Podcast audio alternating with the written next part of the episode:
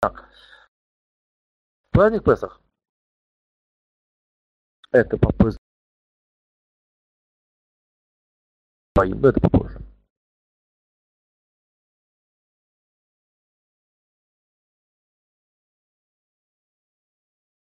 Змея. Тут. Сейчас. Итак, Песах завтра начинается вечером. Так. Сейчас. Итак. А, боже. Итак, праздник Песах. В первую очередь происхождение корня. Корень слова Пасах. Три буквы. Пей, Самех и Х. Означает переступать, миновать, пропускать. Вот такое значение корня. Отсюда же слово Песех, которое означает хромой. Почему мы празднуем с вами праздник, отмечаем праздник, памятную дату, у которой такое странное наименование? Потому что э, когда э, Бог выводил свой народ из Египта, он казнил египтян десятью казнями. Последняя казнь была гибель первенца. И Бог или ангел, две разных версии есть в тексте, миновал дома евреев, у которых косяки дверей были смазаны кровью агнца. Он их миновал. Отсюда слово «песах», то есть минование, прохождение. А во всех домах египтян погибли первенцы. Мы сейчас об этом подробнее поговорим. Итак, поехали. Происхождение слова нам понятно.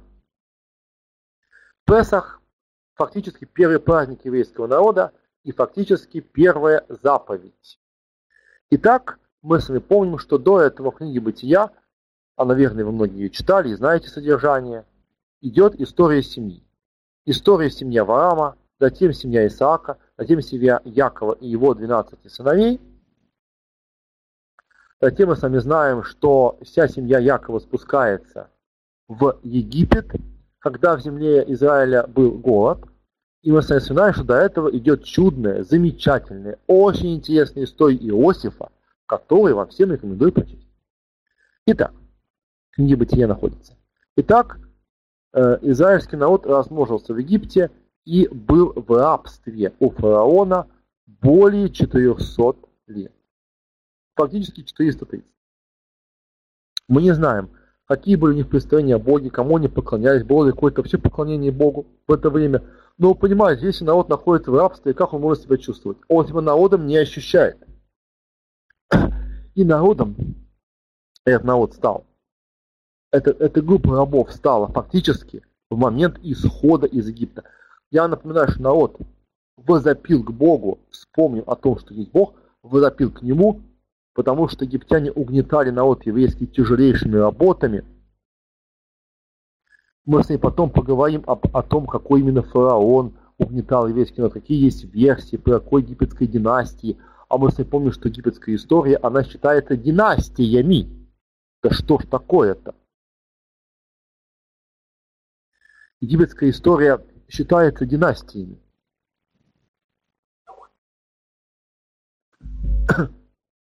Да, поговорим, поговорим. Э, и про, про ядро поговорим, когда будет вопрос. Итак,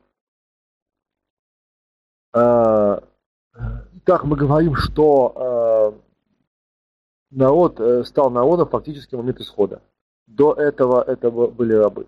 Мы с вами говорили о том, что народ возопил Богу, Бог вспомнил о своем народе и повелевает Моисею и Аарону, явившись им кусте Неаполины Купины, повелевает пойти к фараону и потребовать у него отпустить народ в пустыню, чтобы мог совершить там Богу служение.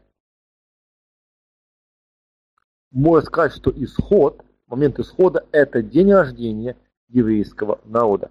Именно в этот момент народ родился и дальше укрепился как народ в пустыне, момент получения заповедей, момент Синайского откровения.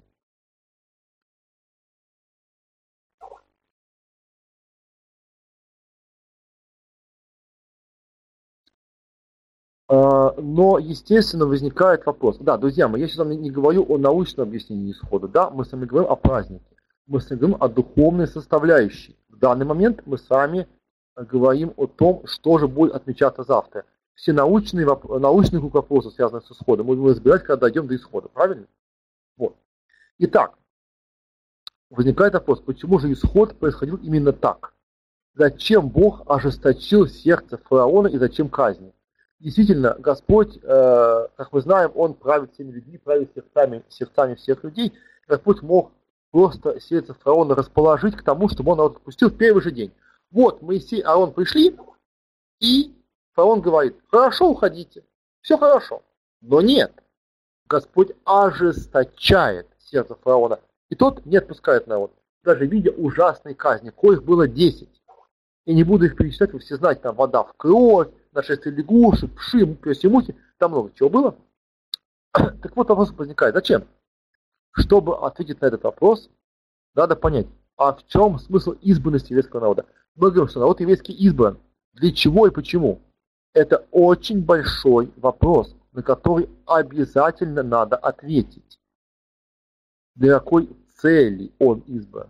Если мы проанализируем тексты Библии, то поймем, что главная цель – это свидетельство о Боге. Еврейский народ избран как свидетель о Боге. Именно на примере отношений Бога и его народа видно, каков Бог. Бог показывает себя. Это очень важно. Он, открывая себя, являет себя. Мы с вами говорим, что с точки зрения еврейской традиции существует народ еврейский и еще 70 нееврейских языческих народов. И очень важно, чтобы эти народы о Боге знали. Мы знаем, что с точки зрения э, пророков, Господь говорит через них, э, в последние времена все народы к Богу обратятся. И э, именно это будет именно через еврейский народ. Это очень важно. Именно поэтому Бог избирает, чтобы на его примере показать себя. Вот почему происходит это. Происходит казнь, этот он ожесточается. И потому еврейский народ должен быть как маяк, освещающий путь к Творцу и прославляющий его, Бога, дела. Теперь вы понимаете, почему так важно, чтобы народ соблюдал заповеди. Почему так важно, чтобы он от язычников отличался и с ними не соединялся, и с ними не сообщался. Почему это так важно? И вот почему Господь так наказывал на протяжении всей истории свой народ, когда он от него отступал и обращался к миру, и, и э, языческие элементы входили в э, еврейский культ. И э, э, представители языческие э, были и становились э, важной составляющей жизни народа. Вот почему так он наказывал. Потому что еврейский народ перестал быть маяком, перестал быть свидетелем. И становился как другие народы. И э, переставал выполнять свою роль. И в такие моменты, естественно, он терял благословение. Вот почему. Господь ожесточает сердце фараона, чтобы показать всю свою власть, всю свою силу, показать, кто он. Это очень и очень важно. Это один из важнейших аспектов этого праздника. Тогда нам понятно, почему сердце фараона ожесточает.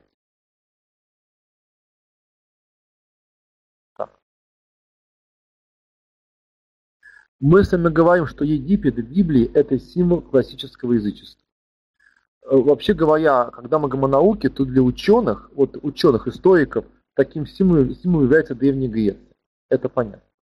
Но для Библии таким символом является Египет. Вот уж где э, языческие боги во всей своей красе выступают. Мы сами знаем, что там, люди, там э, египтяне поклонялись не только э, людям, в образе богов, э, богам, не простите, богам в образе людей, но и животных. Там, понимаете, лягушки, и кошки. Помните, там была женщина, головой кошки, богини Баста или Бастет, и они кошек там мумифицировали. О, ничего там только не было. И ры ры рыбе поклонялись, и, и скоробею, это такой жук, который катит навозный шарик. Там много чего было. А, вот. И на примере исхода Бог показал свою силу и полную несостоятельность язычества и неспособность языческих богов защитить свою страну. Да? Он показывает, я навожу казни, боги египетские не могут ничего мне противопоставить. Их много, они сильные, пока они так египтяне заявляют. Но они также поражены, и Бог поражает этих богов Египта, так как и фараона и весь народ. Да, египетские боги поражены.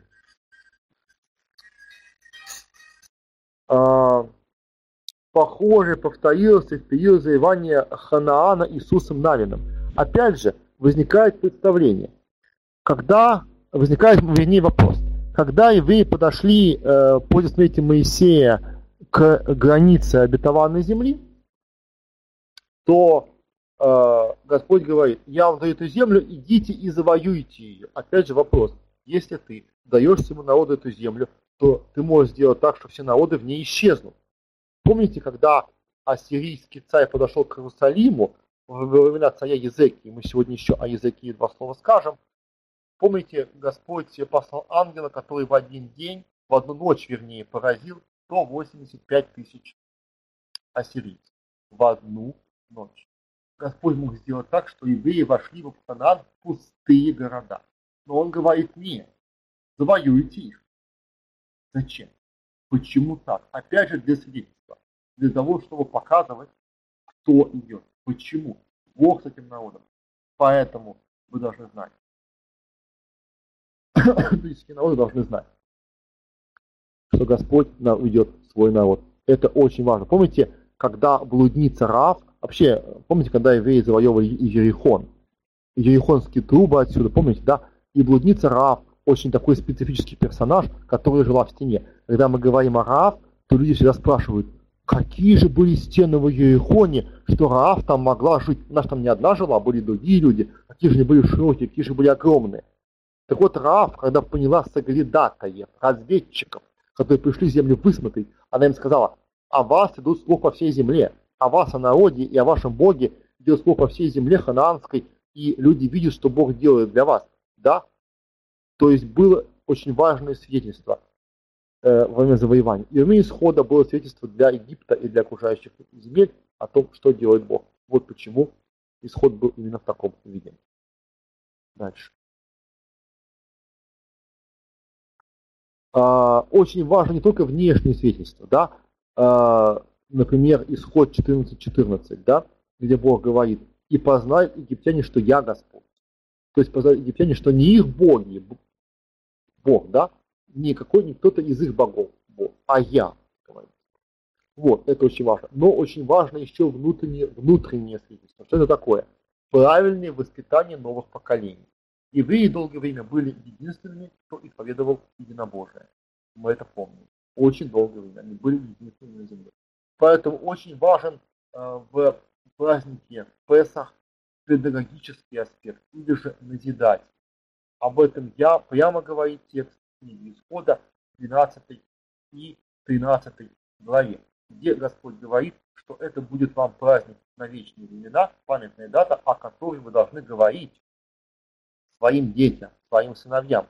И когда вы будете делать определенные действия, какие мы сейчас скажем, ваши дети будут спрашивать, а зачем вы делаете эти действия, почему поступаете так, расскажите им об исходе, объясните им, что было, чтобы они понимали, к какому народу они относятся, кто этим народом управляет, что он избранный, что есть Бог, который его ведет, который его не оставит, который исключит вечный завет. Очень важно рассказать детям о том, кто Господь и что Он делает. Для этого есть праздник. Хотя мы с вами говорили, что у всех верхних праздников очень важный назидательный аспект. Итак, внутреннее свидетельство. Дальше. Итак, обычаи. Какие обычаи с праздником Песах связаны? В первую очередь освящение первенцев. Мы сами знаем, Бог спас первенцев евреев, которые выжили, а все египетские первенцы от фараона от первенца фараона до первенца рабыни погибли. Евреев Бог спас. Он сказал, возьмите агнца, закалите его, его кровью смажьте косяки дверей. И в ту ночь, когда я буду поражать первенцев, это будет последняя казнь, десятая. Ваши дома я обойду, я их как бы, ну, то есть я буду идти прямо, всех поражать направо-налево, дойду до дома, где на косяках кровь, я его обойду. То есть я его миную. Отсюда Песах, слово, означающее минование, спасение, прохождение мимо. Итак, а, друзья мои, а, мы с вами говорим, что первенцы освящает. Вообще говоря, все первенцы Богу принадлежат, если вы это знаете. И каждый человек, родившийся в семье первым, принадлежит Богу. Но есть обычаи выкупа первенцев. Я не буду сейчас объяснять, что это такое. Кто хотите, почитайте, посмотрите. Но есть такой обычай выкуп первенцев в иудаизме. Это очень важно. Ну, мы знаем, что первый урожай Богу принадлежит, первый приплод скота Богу принадлежит. Все это вы знаете, обычай такой есть в храм. Когда храм был, это все нужно было принять. Итак, э, праздник длится 7 дней в Израиле, 8 дней в диаспоре. Мы с вами где? В Галуте. Галут и диаспора одно и то же. Диаспора по-русски, ну не по-русски, а в русском языке слово. Всегда Галут, это слово э, на иврите. Означает рассеяние. В Галуте 8 дней. Почему 8? Ну, на один день больше повеселиться, потому что мы в ущербе. Плюс день праздника. Ну а как же? 7 дней. В чем суть? Мы должны поедать мацу, пояснил хлеб. Запрет квасного. В эти 7 дней нельзя есть ничего квасного. Весь квасный хлеб должен убран. Итак, мы есть специальный хлеб, мацу. Мацу обычно можно выпекать, можно купить в синагоге, мы там покупаем мацу.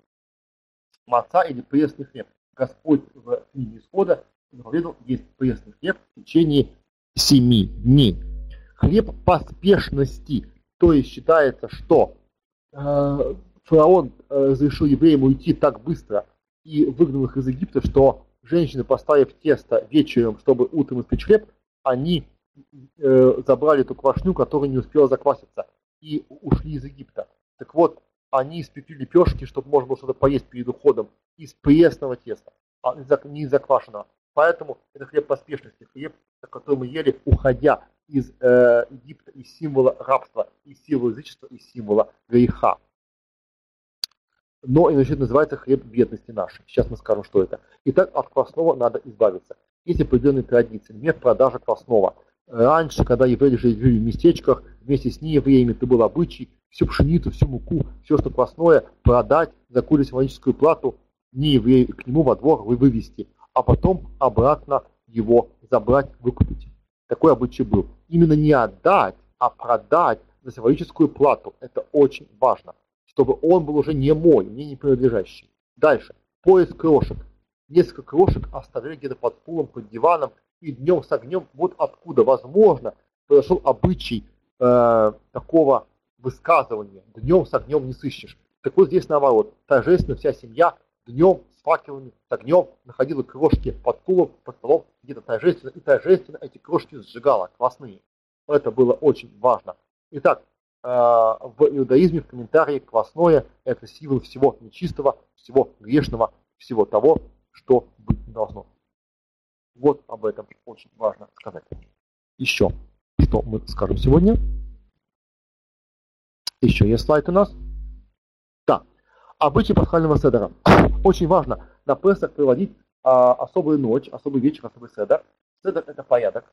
Слово седер означает, не выйти, э, слово означает порядок. Пасхальный седер – это определенная ночь, где производятся определенные ритуальные действия, а, следующие друг за другом читает пасхальную году. Пасхальная года – это определенный текст, текст э, об исходе из Египта, который перемежается определенными действиями.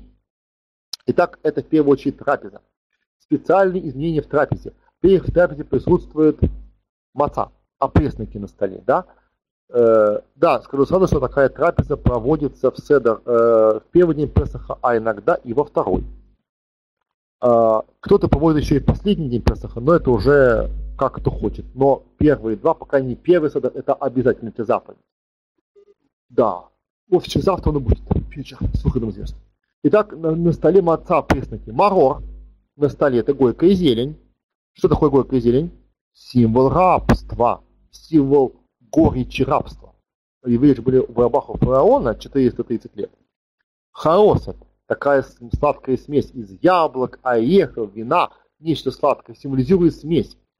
Э, э, э, да, эта смесь символизирует глину, из которой делали кирпичи наши предки, когда египтяне их угнетали, заставляли города строить из этих кирпичей. Обычно, когда был храм, приносили пасхальную жертву, пасхального агнца. Да, представляете, что делалось в Пасху в Иерусалиме? Кто-то приносил своих агнцев, кто-то покупал храмовых, Э, продавали пасхальных агнцев. А, и когда мы с вами вспоминаем, э, Христос выгнал продающих из храма, это как раз и был этот эпизод, когда в храме продавали агнцев, меняли деньги, продавали голубей. То есть вот э, было нечто похожее на православную лавку православной церкви сегодня, только там все это было еще и связано с животными. Э, вот. Так вот, приносилось огромное количество жертв. Но ныне храма нету и жертв мы не приносим. Но тем не менее, на столе э, перед тем, кто ведет пасхальный седер, а у седера есть ведущий, зовут, называется он Магид. Магид, тот, кто рассказывает. Да, Магид, ведущий седера. Перед ним пасхальное блюдо. На пасхальном блюде есть символ определенный. Один из символов есть пасхальная жертва, которую он не ест и никто не ест, но он поднимает и показывает. Это символ той жертвы, которую приносили в период храма это обычно мясо на косточке. Ну, зажаренное, да, может курица, ну, иногда курица, вообще как лучше барашек, конечно. Это символ жертвы. Да, мы выпиваем 4 бокала вина, можно сока, но обычно 4 бокала вина выпивается. На седа выпиваются они в определенные моменты. Итак, дальше. Ой, что я делаю?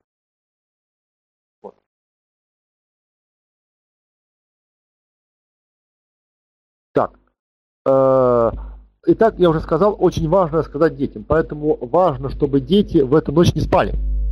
Обычно же детей укладывают спать рано, а тут вдруг взрослые позволяют им сидеть почти всю ночь. Ну, это длится обычно долго. Не один, не один час. Чтобы дети не уснули, а слушали, это же для них важно, были придуманы определенные вещи. Во-первых, четыре вопроса. Обычно дети задают вопросы участнику, участникам Седера и Магиду это определенный ритуал. Опять же, пасхальная годе, которую, надеюсь, вы можете достать. Ее очень много, она издана в больших количествах, ее огромное, много очень годы можно найти. В ней, да, почему это, чем эта ночь отличается от других ночей? Это четыре вопроса, да, обычно это поется. Э, дословно это мани штана, галайла газем миколь галейлот. Дословно, чем отличается эта ночь от всех других. И э, рассказ, почему мы, мы в другие ночи едим квасной, а в этом только опресноки, почему мы едим во все ночи разный день, а в этом только горькую и так далее и тому подобное. И э, участники Седера рассказывают детям, почему это происходит, символы чего это, и в конце концов начинают им рассказывать о Египте, и о рабстве, и об исходе, и о том, что сделал для них Бог. И это очень важный рассказ. Дети слушают, запоминают, впитывают это и э, они горды за свой народ, у которого есть такой Бог, который так народ благословляет. И это очень важно, очень важный педагогический аспект, потому что Бог говорит, расскажи своим детям, расскажи своему сыну. Бог говорит, это очень важно. Ты должен рассказать, если ты не рассказал об этом, это означает, что не выполнил заповедь. О чем нужно рассказать? Первую очередь о э, маце, о, о пресноках, почему о пресноке мы едим, о горькой зелени, о пасхальной жертве. То есть нужно рассказать о том, что э, э, символом чего являются эти предметы на столе. Выкуп афикамана. Что же такое за слово, за зверь такой афикаман?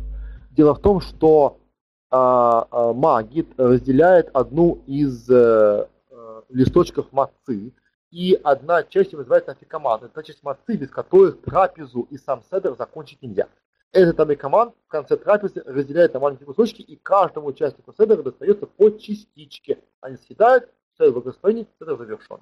Этот амикаман как бы прячется. И, дети его выкрадывают, стаскивают, уводят. И ждут до конца. Почему? Потому что в конце седера ведущий говорит, а где афикаман? Его нет. А дети говорят, а вот он, афикаман-то. И тогда участник, э, участник сада говорит, ну отдайте его, мы без них можем выполнить заповедь. Наши дети говорят, а, нет, не отдадим, вы его выкупите у нас. И в этот момент они могут все, что угодно попросить. Конфеты, новый велосипед, все, что угодно. То есть в этот момент они получают какие-то дивиденды, какую-то выгоду, когда отдают афикоман. И когда им обещают при всех, они понимают, что обещание будет, обещание будет выполнено, они отдают афикоман и они внимательны, они сидят, они все слушают, глазки, глазки блестят, ушки на макушке у они ждут афикаман. Происхождение слова афикаман я сейчас не буду про это говорить, потому что это долгое объяснение, есть научное объяснение этого слова. Пожалуйста, кто интересуется, поищите в интернете, конечно же, вы найдете. Как правильно рассказывать детям о Песахе? Это очень важно, потому что э, в пасхальной годе есть такой рассказ, что есть четыре вида сына, и четыре, да, четыре вида сына. Ну, я и говорю, ну, какой-то мне корявый язык сегодня узкий. Есть э, четыре сына, которые задают четыре вида вопросов.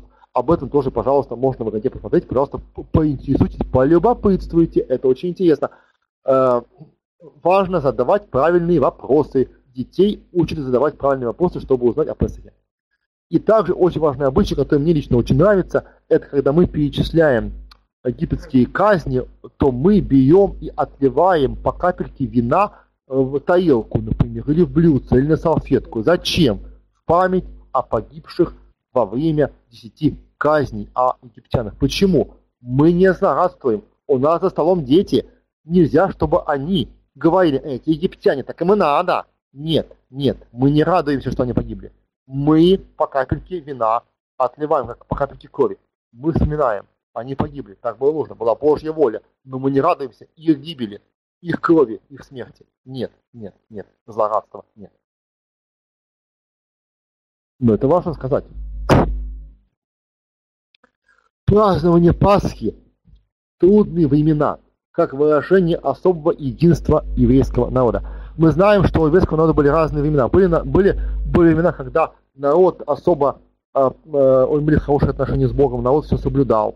Но были времена отступления, когда народ, э, ну я бы сейчас сказал такое слово современное, но все-таки я его употреблю, обмерщался. Пускай такое слово. Или становился более секулярным, что ли. То есть, когда от заповеди отступали.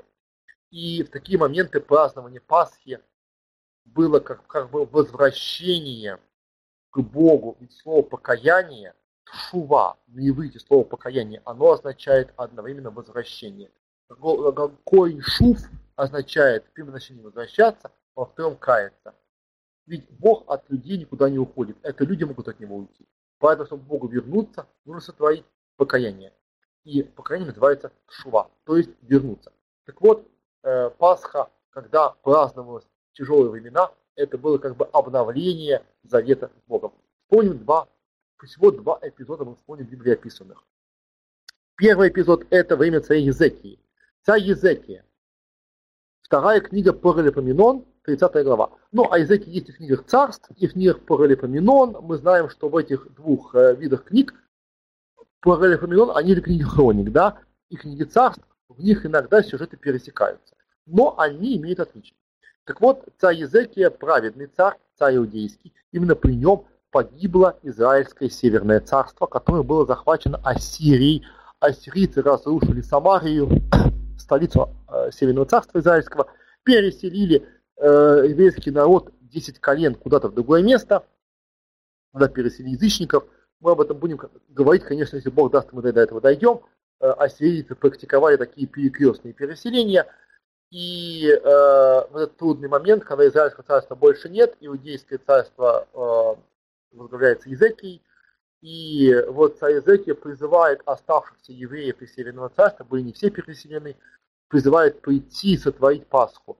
Именно в этот момент, в трудный период, да, э, далеко не все пришли, но тем не менее была сотворена Пасха, особый день, когда понесли пасхального агнца и еще раз вспомнили заповеди и еще обновили с Богом завет при царе Езекии. Это было тяжелое время, когда братья, э, э, еврейские братья были уведены в плен.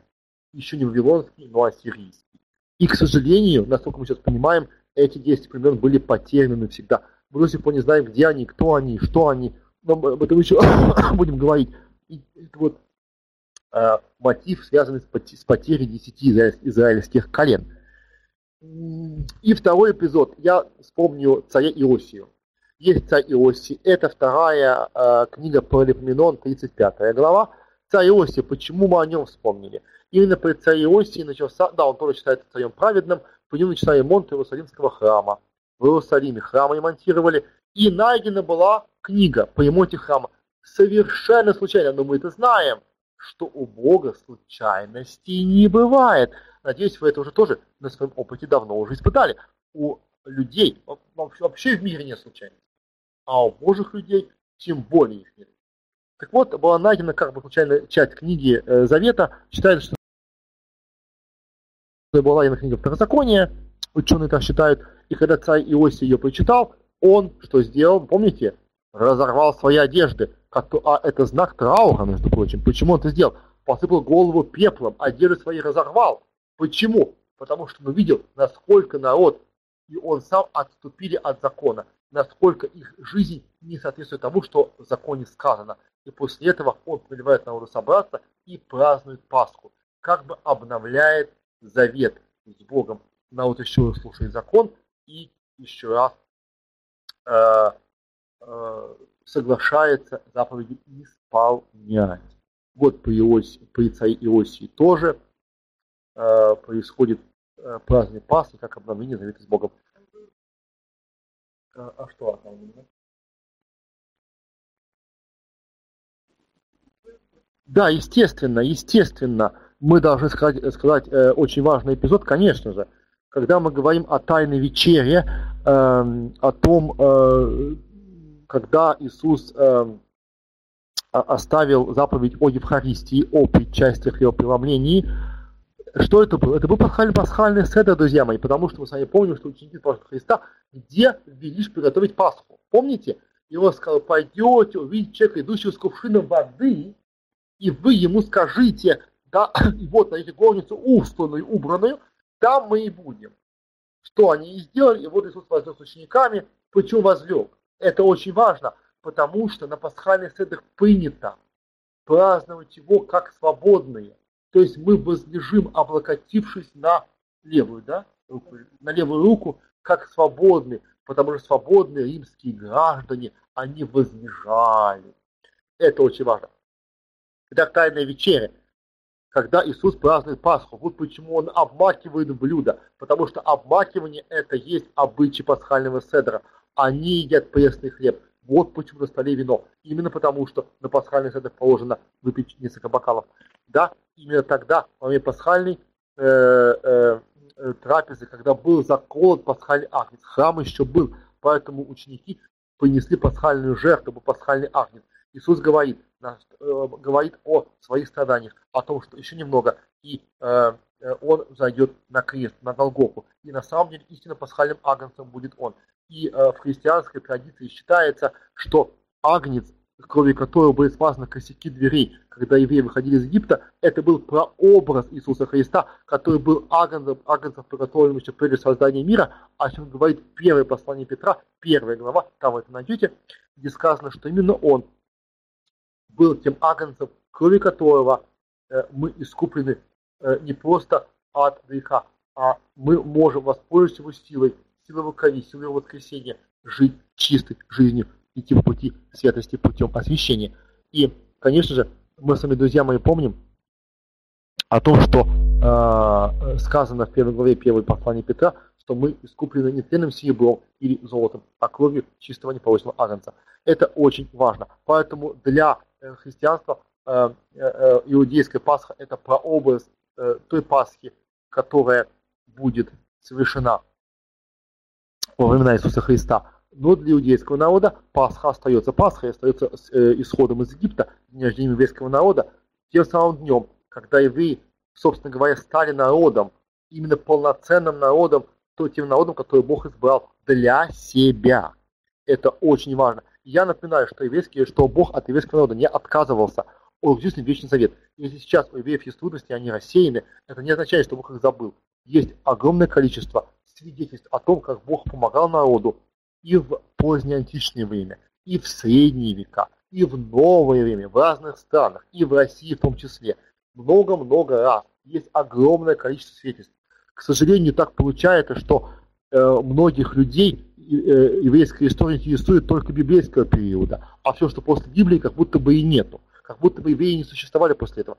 Но это не так. Евреи существуют, и кто посмотрит свидетельства, они есть. Их много, очень много того, как Бог помогает. Поэтому, друзья мои, праздник исхода – это праздник очень-очень важный. Я думаю, что если, если мы исповедуем Иисуса Христа, нам полезно вспомнить о том, что же происходило в давние времена, во время исхода из Египта. Если для нас это прообраз, давайте сами посмотрим, что же говорят эти, эти главы книги Исхода, что же произошло тогда. Потому что, я даже если это прообраз, все равно исход был, и это было великое событие э, в истории, мировой истории, естественно. Великое событие, о котором мы с вами должны помнить и должны знать. Оно не только прообраз, но является еще и самоценным. Итак, я сегодня хочу вас поздравить с праздником Песах, который наступает завтра вечером и будет длиться 8 дней. Завтра вечером он наступает, обязательно суббота – это первый день Песаха. Да, он будет вечером в пятницу, и получается первый день Песаха совпадает с субботой, шаббатом. Это тоже очень хорошо. Друзья мои, пожалуйста, освежите в памяти, если кто не помнит, почитайте первые главы книги Исхода или почитайте ее всю, где рассказывается об исходе из Египта. Кто-то вспомните, как я уже указал, главы э, в книге про Лепоменон, где говорится о царе Езеке и царе Иосии. Пожалуйста, перечитайте новозаветные главы, где, рассказ... где рассказывается о, тайной вечере. И, конечно же, я всех призываю – познакомились с содержанием пасхальной Агады. Она, наверное, есть в интернете, у кого нет в руках. Конечно, есть. Почитайте, посмотрите, пожалуйста. Только я вас призываю, найдите традиционную, потому что евреи-реформисты, они тоже имеют Агаду, но она капельку другая. Капельку другая. Например, последний, четвертый бокал, который евреи выпивают на пасхальном сцене, называется Кос Элиягу. Кос – это бокал, э, Ильяху – это пророк Илья, как бы мы выпиваем четвертый бокал и открываем дверь. Мы приглашаем пророка Ильягу войти э, на седер, потому что считается, что перед приходом Мессии должен видеться пророк Илья. Правильно? Правильно. Но у реформистов, например, есть два бокала, кост Ильяху и кост Мирьям. Почему? А чтобы женщин-то не обижать. Потому что они тоже, они же обидятся, скажут, а почему только Илья, а мы что? Я не говорю, что реформисты это плохо. Друзья мои, ничего не плохо, все нормально. Если искренне, хорошо, но я вас призываю почитать традиционную пасхальную Агаду, самую обычную пасхальную Агаду. Посмотрите. И завтра вечером во многих странах евреи сядут за стол, зажгут э, э, свечи, и начнется пасхальный седер. Тихий, спокойный. Где-то где будет более краткий, где-то будет полный, с чтением медрашей, комментариев – я на разных языках. Это замечательно. И нам с вами завтра можно к этому присоединиться. Так что я всех поздравляю с праздником Песах, с праздником исхода из Египта. Друзья мои, на этом наша сегодняшняя лекция завершилась. Когда будет следующая, об этом следите, пожалуйста, за рекламой. Я благодарю всех, кто был сегодня э, с нами. И сейчас время вопросов. Но для начала я бы хотел ответить э, на... Да, вы можете вопрос уже писать, друзья мои. Э, я бы хотел... Э, да, ответить на то, что было до этого не написано. Бог есть дух, и поклоняться и надо ему в духе есть несовершенно правильно, с вами полностью согласен. Раф Йона Левин, Левин. Нет никакого ребра, есть сторона цела. Я хочу сказать так. Есть мнение ученых о том, откуда произошло это ребро. Я, опять же, хочу сказать, я, я не говорю, что с этим надо соглашаться. Я вас к этому не призываю. Но вы, как люди образованные, культурные, должны знать, что среди ученых есть такое мнение. Можете с ним спорить, спорьте, но знайте, что оно есть. Пожалуйста. Э, истории до Библии не было интернета, где можно посмотреть полностью ваш вебинар. Ну, вообще-то вебинар записан, он должен быть, пожалуйста, посмотрите, где это написано, но вообще-то они записаны. А, э, э, я вас, а, а, я вас адресую книгам Игоря Романовича Тантлевского, я потом скажу, э, я вас адресую книгам Игоря Романовича Тантлевского, книгам Емельянова, книгам Шифмана. Все эти авторы, о которых я говорил, пожалуйста, Емельянов Владимир Владимирович пишет по истории и культуре Древней Месопотамии. Тантлевский Игорь Романович по библеистике еврейской истории. У Емельянова есть живой журнал. В Википедии Емельянов Шумеролог. Найдите живой журнал, почитайте, посмотрите. Книги Емельянова есть. Э, Шифман писал об Агаите и много чего еще. э, Шифмана. Пожалуйста, почитайте. Так.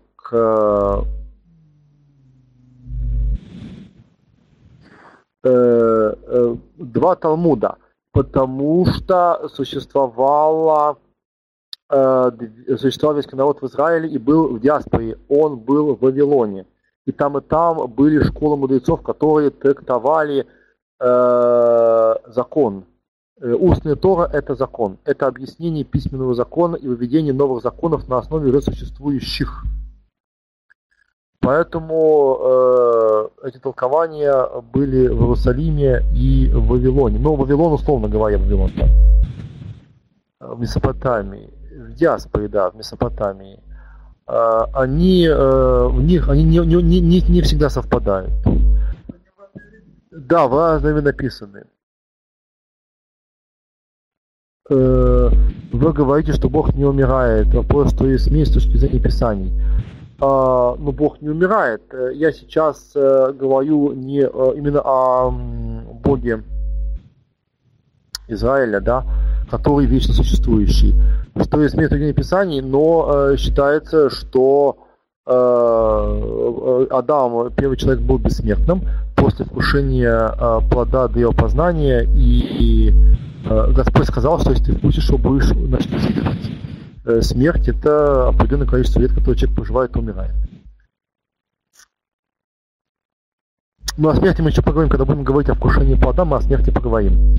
По какой причине была изменена дата празднования Песах 15 Ниссана вечером в начале, э, вечером в начале 14 э, Ниссана.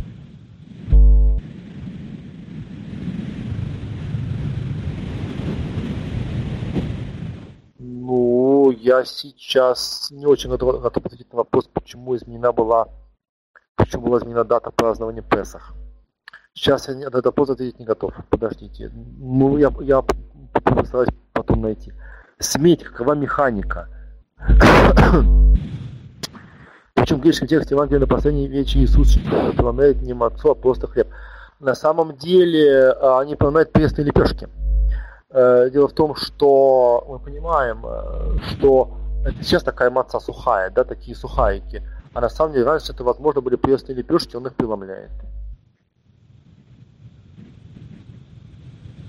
Ну или переведено, они не могли есть квасной хлеб, потому что они соблюдали все, что положено по еврейскому закону. А, именно поэтому они, естественно, преломляли пресный хлеб. Да, они не могли бы есть хлеб квасной, это невозможно было. Да, под мацой мы понимаем э, пресный хлеб, который может лепешками, а может быть сухариками, это не важно как. Э, да, и вам тоже счастливый кашер, но Песах это очень важно. Э, почему какова механика смерти? Ну как, какова механика? Считается, что если человек живет без Бога, то он духовно мертв. Возможно, еще это, это, это значение. Человек потерял бессмертие. Считается, что первый Адам, первый человек был бессмертен. И он начал умирать, вкусив отдел познания добра и зла. Э, еще вопросы.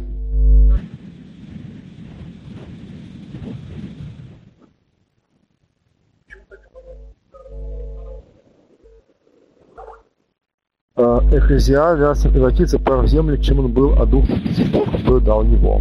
Можно и так.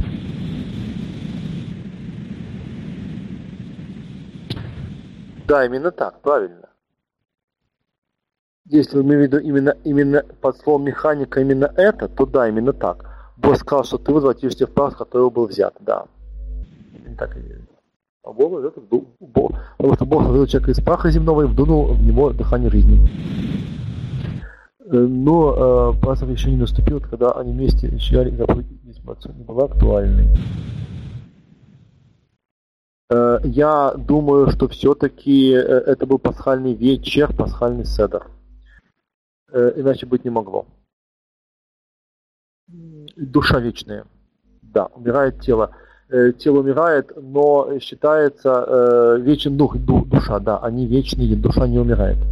Но считается, что когда будет воскресение мертвых, э, то тело умершее воскреснет. Причем, мало того, э, по некоторым представлениям, э, люди воскреснут в тех же телах, в которых умерли. У них тело будет преображено, но их же тело. Какое дерево называется деревом жизни с точки зрения ботаники? Друзья мои, этот вопрос мы э, с вами обязательно разберем подробнее. О нем я поговорю в следующий раз, когда будем, будем продолжать заниматься историей. Но э, э, понятно, что, что в мае месяце. А, да, в мае, э, постараемся сделать лекцию в мае месяце. Я просто хотел сказать, что какое-то в области ботаники это выяснить совершенно невозможно, потому что это никак невозможно понять. Но с точки зрения еврейских представлений, возможно, это был гранат. Возможно, это было гранатовое дерево. Неизвестно, но э, есть традиционные мы представления, не, не научные, нет. Яблоко это вообще как бы связано с древом познания, да и то, что это яблоко это большой вопрос. Нет.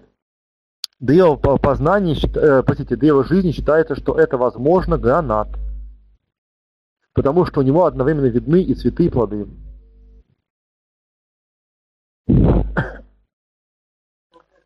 С точки зрения науки выяснить какое-то дерево было невозможно, конечно. Но с традиционной, с традиционной точки зрения еврейской, скорее всего, гранат. Одно из мнений. Но о том, что это были за деревья, мы поговорим в другой раз. Да, тело умирает, дух вечен. Душа даст ответ перед Богом за все, что совершила.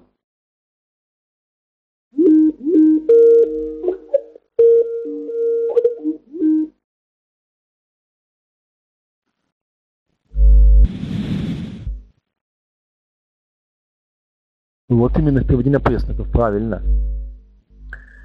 В переводе на пресноков, да. То есть, когда начинается э, э, пасхаль, э, торжество Песаха, э, уже нельзя есть квасного, да. Когда закладали пасхальный вагонца, правильно, в первые дни он закалывается, тогда это было еще возможно. Сейчас уже нет, потому что храма нет. Да, да, да, да, друзья мои, именно так. Именно так. Пасхальный вечер это пасхальный седер, это тайна вечеря, есть, конечно. Никак иначе.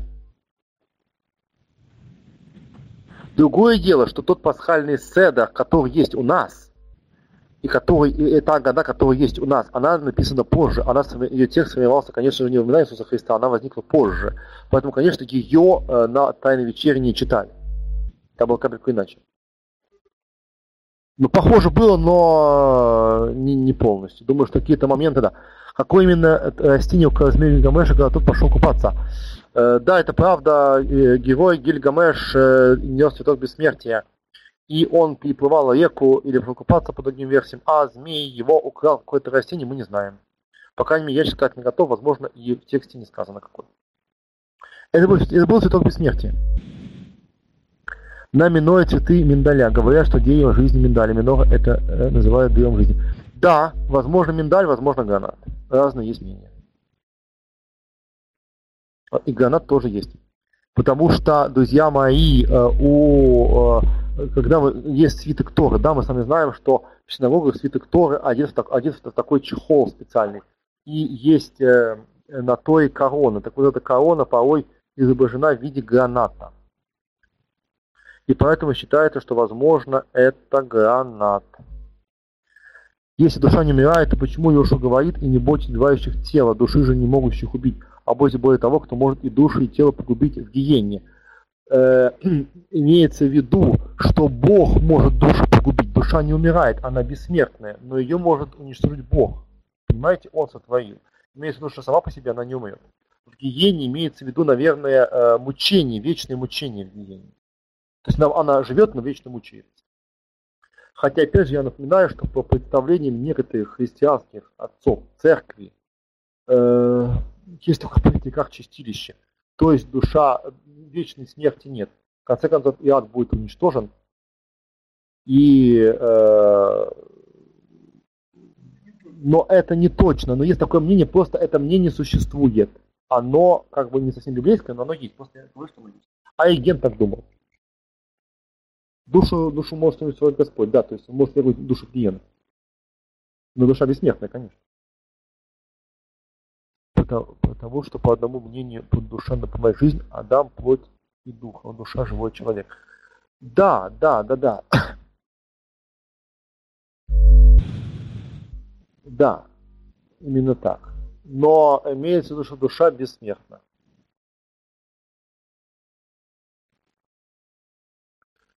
Да, может быть и так, естественно. Э, заповеди 613. Э, ягоды 613 Левганати я сказать, к сожалению, не могу. Наверное, так. Ну да, действительно, пока их там много. Как, как он мог участвовать в празднике, если он пятница?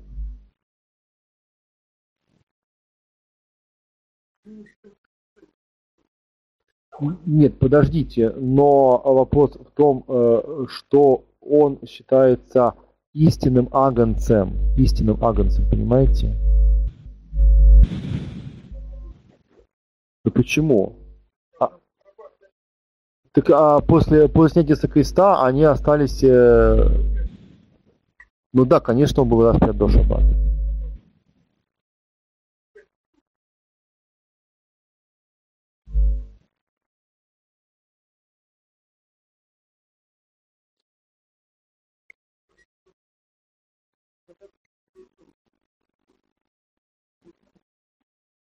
Александр Болотник утверждает, что тот седр был традиционным в те времена и проходил в канун Песаха. Типа как два дня празднования, более за стенами. Да, да, да.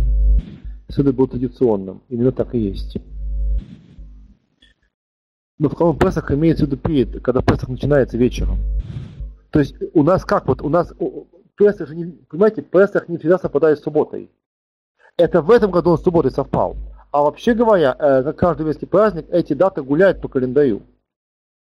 Как христианская Пасха тоже в этом году 1 мая, но она обычно, может быть, есть э, пас, Пасха ранее, позднее, так и здесь. Э, да. И поэтому, естественно, э, когда Иисус сказал ученикам, где вы мне велите приготовить Пасху, э, то, Э, то это означает, что он э, хотел э, сесть за стол и совершить седр, как положено было сделать всегда. Любой мой шаббат. Здесь люди праздновали Песах. Может быть и так. Дата установления праздника Песах, об этом тоже были разговоры у мудрецов, когда именно праздновать Песах.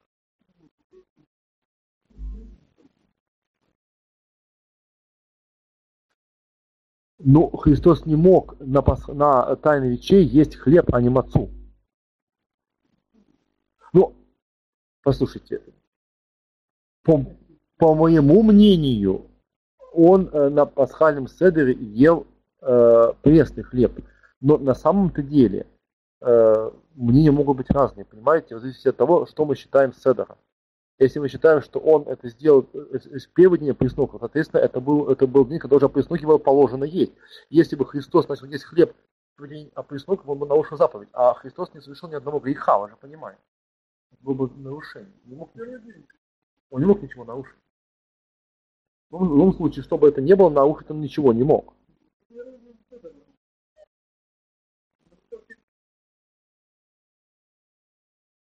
Нам важно, что Христос выполнял все заповеди. Он сказал, я не пришел нарушить закон, я пришел его исполнить. И он ничего не нарушал.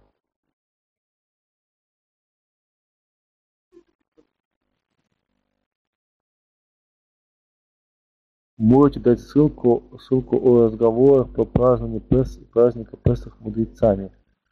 А, есть э, трактат Талмуда, посвященный Пасхе, как называется? Псахим. Есть такая Талмуда, он называется Псахим. Трактат Талмуда. А, и в нем рассказывается все э, трактат Мишни Талмуда. Псахим он называется. Там рассказывается про все вопросы, связанные с Песахом. Но он написан на арамейском языке. Он существует по-английски кажется, www.galaha.com, что-то такое. www.galaha.com сайт называется. На нем есть Талмуд по-английски, можно его почитать. На русском языке такая-то полностью псахим нету. Но вы можете почитать Мишну, Мишну псахим. Там тоже что-то есть. Мишна есть, да, по-русски она есть. но Талмуда нет по-русски. На английском языке есть. Точно он преломил мацу и дал ученикам своим это тело, а его тело не может быть квасным. Совершенно точно, абсолютно, сто процентов с вами согласен, тело Иисуса Христа квасным быть не может. Это опреснок, чистый хлеб. А он хлеб с неба, да. Э, ну, еще, еще несколько минут и подожду вопросов. Чуть-чуть. Друзья мои, Песах это замечательно.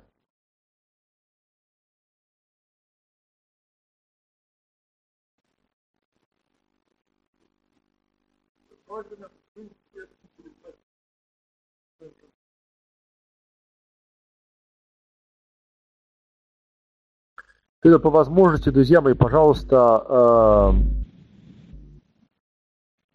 отпразднуйте Песах по возможности. Хотя бы году почитайте. Может, может кто-то будет кушать мацу, кто захочет.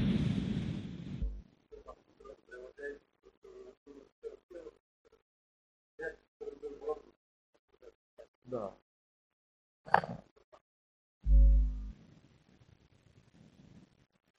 Как христиане должны сегодня праздновать праздник не евреи? Нет, э, я имею в виду, что э, праздновать, да, естественно, э, Песах празднуется евреями, а не христианами, но вы можете вспомнить, вспомнить эти события. Вы можете эти события вспомнить. Никто не говорит, что вы должны выполнять весь обряд. От вас, от нас, от христиан, никто этого не требует. Никто не должен садиться за стол. Но кто хочет, может это сделать. Хотя в книге Исход сказано, что праздновать Песах должны только евреи. Да, это так. Но по всем при том, э, никто не мешает нам вспомнить эти события, пояснять книгу Исхода, пояснять году, поесть мацу. Никто нам не мешает это сделать. А кто, а кто хочет, может быть, и может и полный седер отметить. Как бы никаких проблем нет.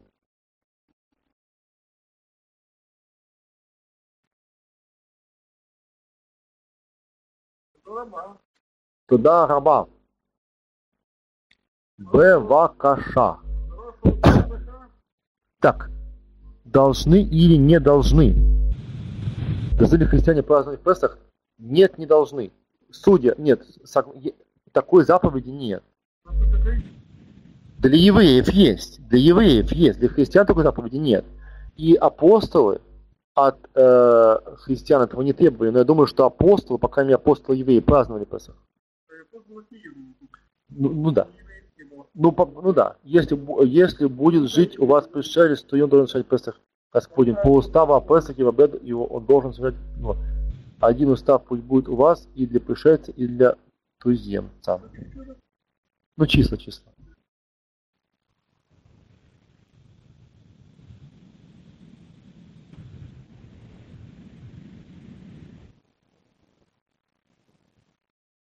Ну да, там просто немножко значения идут, если вы посмотрите э, первый, если вы посмотрите 13-14, кажется, главы книги Исход, и там говорится, что Подождите! Дайте мне ответить, не вижу просто. А христиане иноплеменники, присоединившиеся к Божьему народу, исполняющие законы. Э, ну, опять же, для христиан законы есть только определенные, вы же знаете, что было принято на соборе Иерусалимском в Деянии апостолов. Можем ли мы купить евреев квасное? Но если они захотят продать, вы можете купить и сделать для них доброе дело, если не будут вам это предлагать. Ну, купить символически, чтобы квасного в доме не оставалось, его же нельзя выбросить. Оно же есть. Почему тогда Ешу говорит, сидит тройки, в моем воспоминании это о празднике Песах? Воспоминание о моей жертве. Он имеет в виду, что это кровь Нового Завета, за многих разливаемая. Вот что Новый Завет заключается. И он говорит, мое воспоминание, то есть воспоминание обо мне, о том, что я сделал для вас.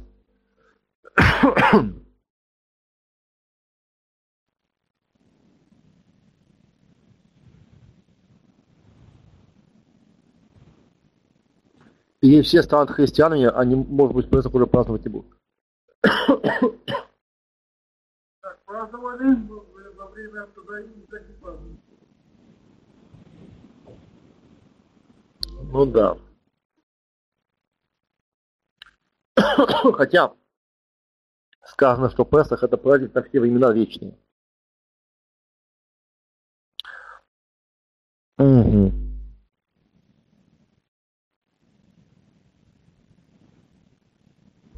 Ну да, да, да.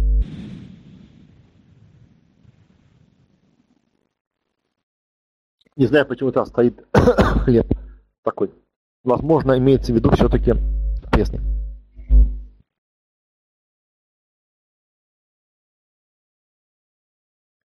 Возможно и так. Да, то было воспоминание об исходе, естественно, это об искуплении. Да, возможно и так.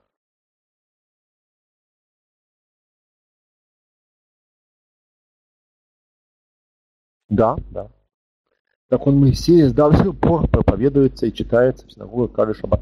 Да, каждый шаббат читается то, то читается понедельным разделом э, на протяжении года.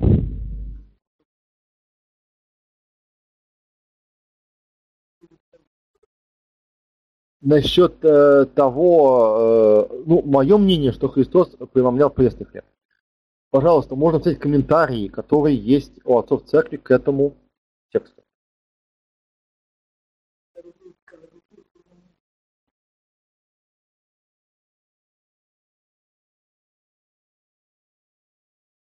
Вы знаете, есть такое мнение, что Ною даны были законы определенные для всего человечества, и они должны их соблюдать. Законы Ноя, семь законов Ноя народа мира. Пожалуйста, об этом сейчас подробно говорить не буду, найдите в интернете, почитайте или книги.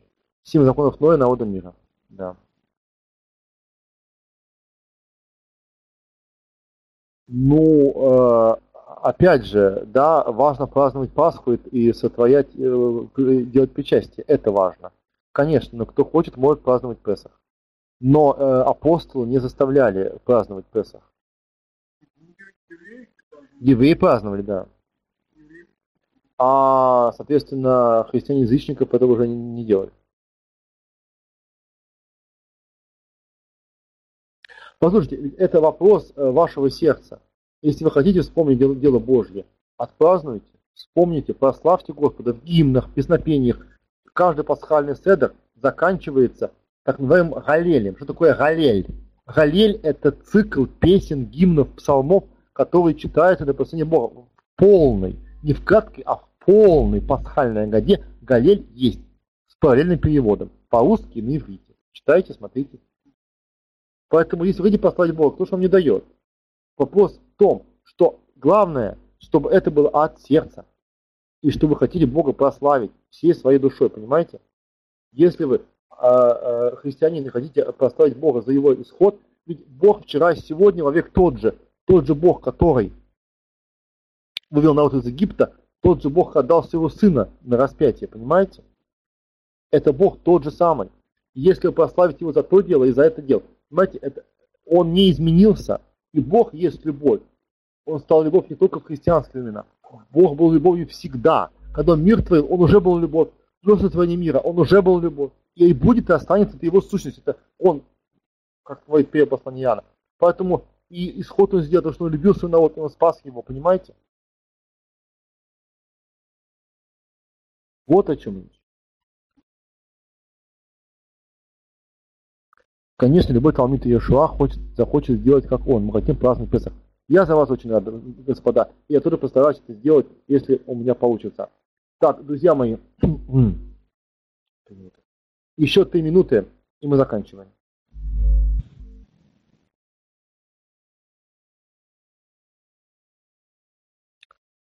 Э, ну да, но есть разные мнения. Да, это правда. Это личный выбор каждого. Мы свободны, мы выбираем. Да. Это было празднование Пасхи, как праздновали первые христиане, когда привит традиция печь, курить и красить яйца. Ар, это не из... Ну, я не буду говорить, что это язычество, я не хочу так говорить. Я хочу сказать, что в этом э, это э, совсем э, уже поздний обычай. И, естественно, э, он, э, если вы его не исполняете, вы ничего не нарушаете. А насчет яиц, я не помню точно, но была такая история, что, кажется, то ли моя Магдалина, то ли кто-то, да, Э, пришел, пришла к императору, какому-то одним из римских императоров, была в воскресенье, а император сказал, так же, как э, не может человек воскреснуть, не может яйцо стать красным, что-то такое. Ну, было такое мнение, что яйцо покраснело, но какой цвет изменилось, что же такое было. Но я не говорю, что это язычество ни в коем случае. Я говорю о том, что это традиция поздняя, она появилась позднее, яйцо, яйцо символ жизни, понятно. Но э, это э, традиция такая, в частности, православной церкви, но это но кто хочет, делать, кто хочет, делайте, но я не считаю, что это нужно или не нужно, это не важно. Кто хочет, спеките, съешьте. В этом нет беды, но это не главное, не в этом суть. Да, не в этом суть. Возможно, вы правы, да, праздники Господни. Да, наверняка так. Я э, думаю, что да, возможно, возможно и так. Но здесь есть разные мнения. Насчет праздника Песаха есть разные мнения. Но отцы церкви позаботились, чтобы христианская Пасха с еврейской не совпадали. А это было так. Да, это неправильно. Это неправильно, так, но это, но это было. Потому что иудаизм с христианством, к сожалению, размежевались. И пошли в разные стороны, мы об этом говорили, да? Именно поэтому э, появилась э, потребность размежевать Песах и Пасху. Вот.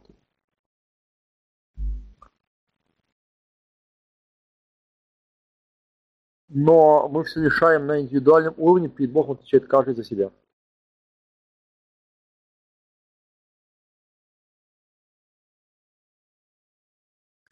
Возможно, да, языческие, но я опять же говорю, я не говорю, что это плохо.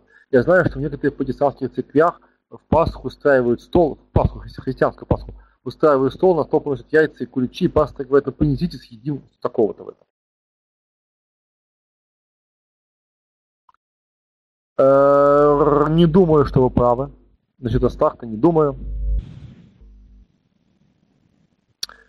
Насчет Балатного огня я не знаю. Если э, говорят, что действительно он э, сходит. Э, ничего, ничего сказать об этом не могу, потому что я этого не видел, сам не видел, но вот э, есть такое явление, я сказать не могу ничего, к сожалению, не знаю. Сейчас, сейчас, сейчас. Какая разница между Песахом и Пасхой? в слове Песаха и Пасха, если э, э, этимологически, э, в смысле языка, разницы нет. Песах это на иврите, Пасха это по-арамейски. Понимание в смысле есть, да. Песах это праздник хода из Египта, Пасха христианская это празднование воскресения Иисуса Христа. В этом есть, но ни языка нет разницы. Нет, не все э, церкви были антисемитами, не все. И слово антисемитизм – это слово неправильное. Слово антисемитизм возникло в начале 20 века, в конце 19 начале 20 -го. Можно говорить об антииудаизме. Антисемитизм – это слово некорректное. Это раз. Во-вторых, не все отцы церкви были антисемитами, это неправда. Это, это мы всех мажем одной краской, это неправильно, и это неверно.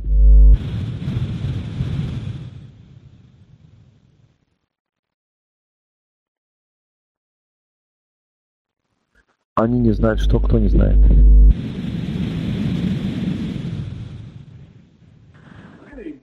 А, э, не перенимать. Но а, я же говорю, это личное дело каждого. Э, это давно уже никто не... Ну,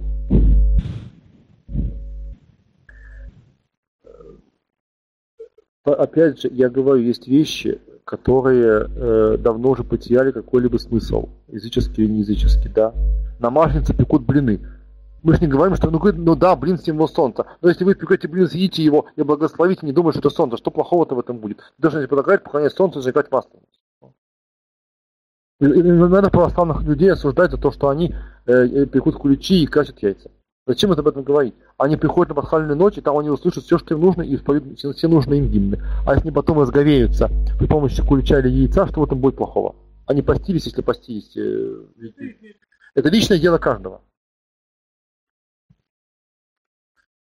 Друзья мои, последние три минуты и все заканчиваем. Времени уже много. Если нет трех минут вопросов не будет, мы закончим.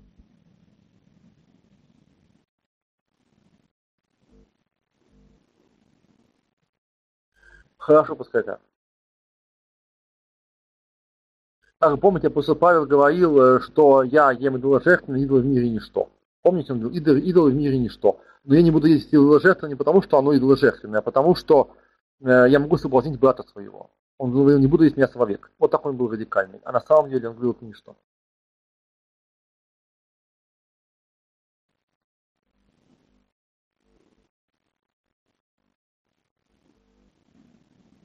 Да, естественно, заповеди, заповеди нужно выполнять четко. Но что вы едите на трапезе, это, если она не языческая? Сейчас я об этом говорить не могу, я не помню. Я не знаю всех высказаний всех отцов церкви. Всех отцов церкви э, высказываний не знаю, поэтому на вопрос не готов. Но правильно, но он имел в виду э, э, другое немножко. Он говорил, идолы в мире ничто. Естественно, я вас призываю выполнять заповеди так, как они написаны. Но мы же с вами прекрасно помним, что многие заповеди были объяснены позже. Это заповеди соблюдения субботы и так далее. На Библии не расписано, как ее соблюдать. Да, поэтому есть устная Тора, есть Талмуд. Не объясняется, как заповеди нужно выполнять. Как праздновать Песах, точно праздновать, это тоже расписано позже. Поэтому я вас не призываю есть ни куличи, ни яйца. Не призываю. Но если кто-то из православных братьев вас угостит, съешьте, благословите, что там такого. Они это с язычеством уже давно не связывают ни в коем случае. Ну, я вам не предлагаю их, их, их родители не делайте, я не защищаю. Э, опять же, насчет икон. Э, я не призываю поклоняться им, я говорю, что если у православных это есть, я их не осуждаю, я не имею права никого осуждать. Если есть изображение у католиков, я их не осуждаю. Я осуждать права не имею никакого, никого.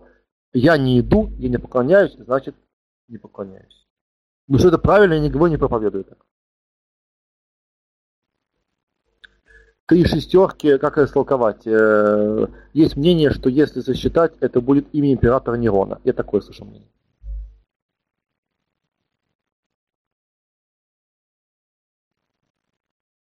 Да, да.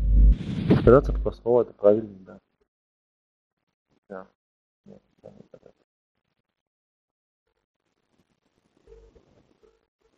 да. Насчет трех шестерок, да, это император Неон, да. Ну, это такое мнение. Еще есть вопросы? Сейчас закончим. Позже еще вопросы. Но говорить, что нет в этом ничего страшного, по-моему, не совсем правильно нет. Страшного в чем? В том, что православие поклоняется иконам? В этом году большое расстояние православной исторической Почему такое расстояние, я не знаю, это вопрос календаря. Проблема с календарями. Это ничего страшного в этом нет.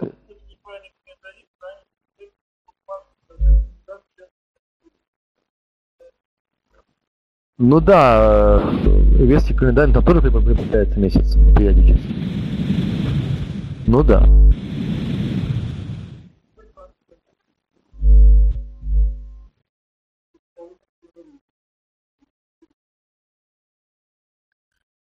Друзья мои, опять же, я вас не призываю употреблять куличи, я вас не призываю есть языческое что-то. Я лишь говорю, что я православных не осуждаю. И что говорит, возможно, в этом языческом что-то не так.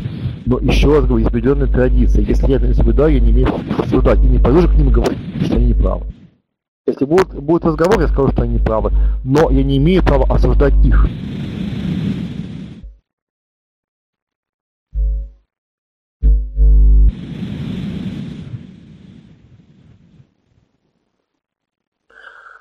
Ну да, хорошо, вот тут ссылочка, посмотрите. Однако это называется Пасхой, если вы имеете в виду название.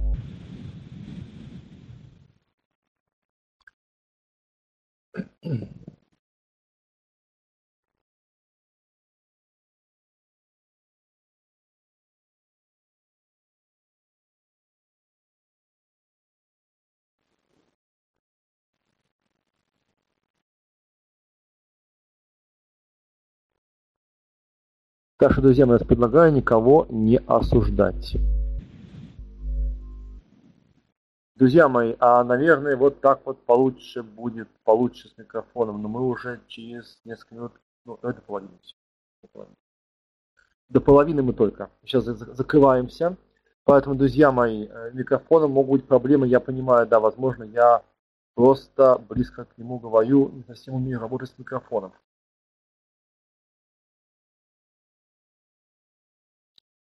Обычно, когда я делаю сообщение, у меня микрофон стационарный, я держу в руках. Э, что понимаете под делами тьмы? Я опять же говорю, употреблять э, куличи, яйца или что-то еще, это вопрос выбора тех, кто это делает. Я к этому не призываю и э, призываю вас на Пасху съесть что-нибудь другое. Ну, на, на, на христианскую Пасху.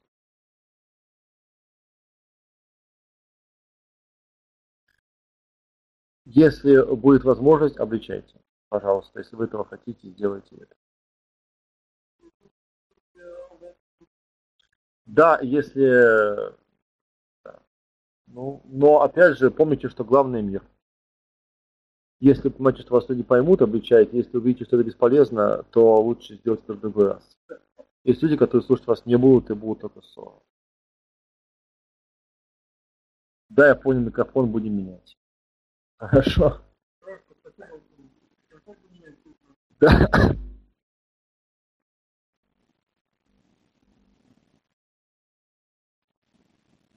Э, да, да, вы правы. Обличать надо. Но помните о том, что мы тоже не без греха. Если мы с вами не едим на Пасху яйца и куличи, это не означает, что у нас в жизни все правильно. Есть другие проблемы. Аминь. Да. Осталось две минутки, да, четыре минутки закончим. Пожалуйста. Слава Богу. Слава Богу.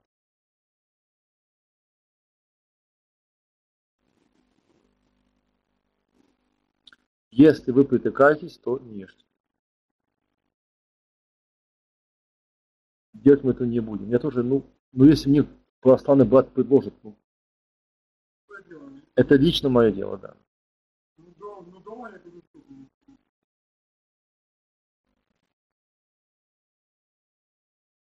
Ну, я не говорю, что надо быть ближе к соседу. Конечно, кто я, да. Мы должны быть... Э, да, я понимаю, кто я, да. Закон должен быть написан в сердце, да. Но не только закон, но и дух Тора должен быть в нас. Потому что есть вещи, которые в Торе не прописаны, а мы их соблюдаем, о них знаем. Да? Дух Тора тоже очень важно понимать, не только э, букву закона, но и дух закона. Ну, да, жаль.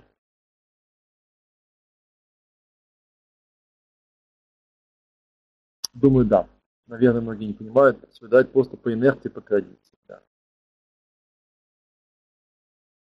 Друзья мои, осталась одна минуточка.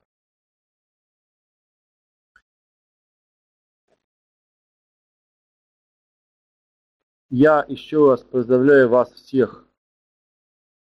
Что такое духовная Тора? Нет, я имею в виду, э, э, что есть не только буква закона, но и дух закона. Да, что Господь хочет сказать. Уже не все, э, не, абсолютно не, не все же стороны жизни человека прописаны. Мы же понимаем э, общий смысл закона Моисея. И вообще общий смысл закона. Как поступать с ближним, что делать. Не, не, не, прописан не каждый эпизод жизни. Мы, есть вещи, которые надо поступать, понимая, каков Господь и каковы мы, которые Ему служим.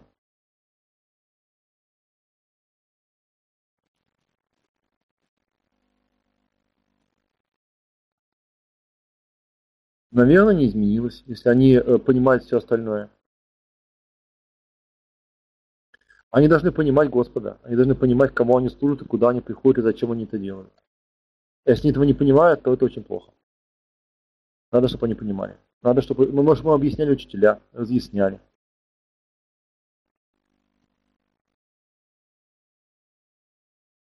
Что с Богом нужно быть не только в Песах, не только в Пасху, а каждый свой день. Не правда ли?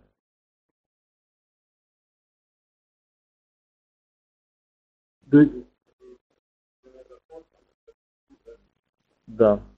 Друзья мои, я вас всех поздравляю с Песохом, а также поздравляю вас всех с наступающим праздником Пасхи, с праздником Воскресения Христова.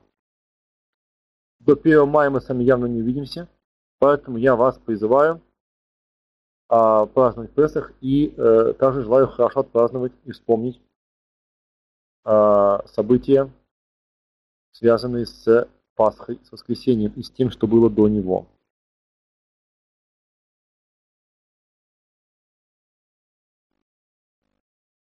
Друзья мои, итак, поздравляю вас с Пасхой, с Песахом и с Пасхой. Желаю вам всем обильных Божьих благословений. И желаю вам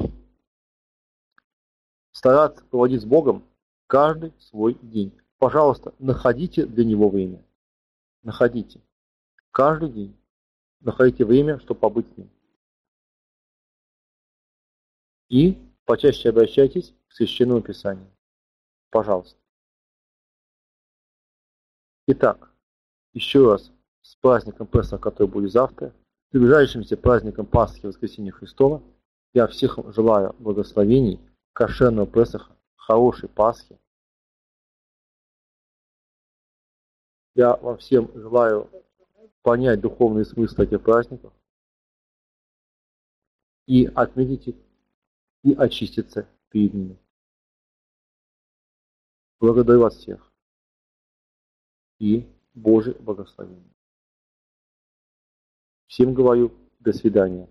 О новых занятиях наших вы увидите рекламу. Еще раз с приближающимися праздниками с Господом.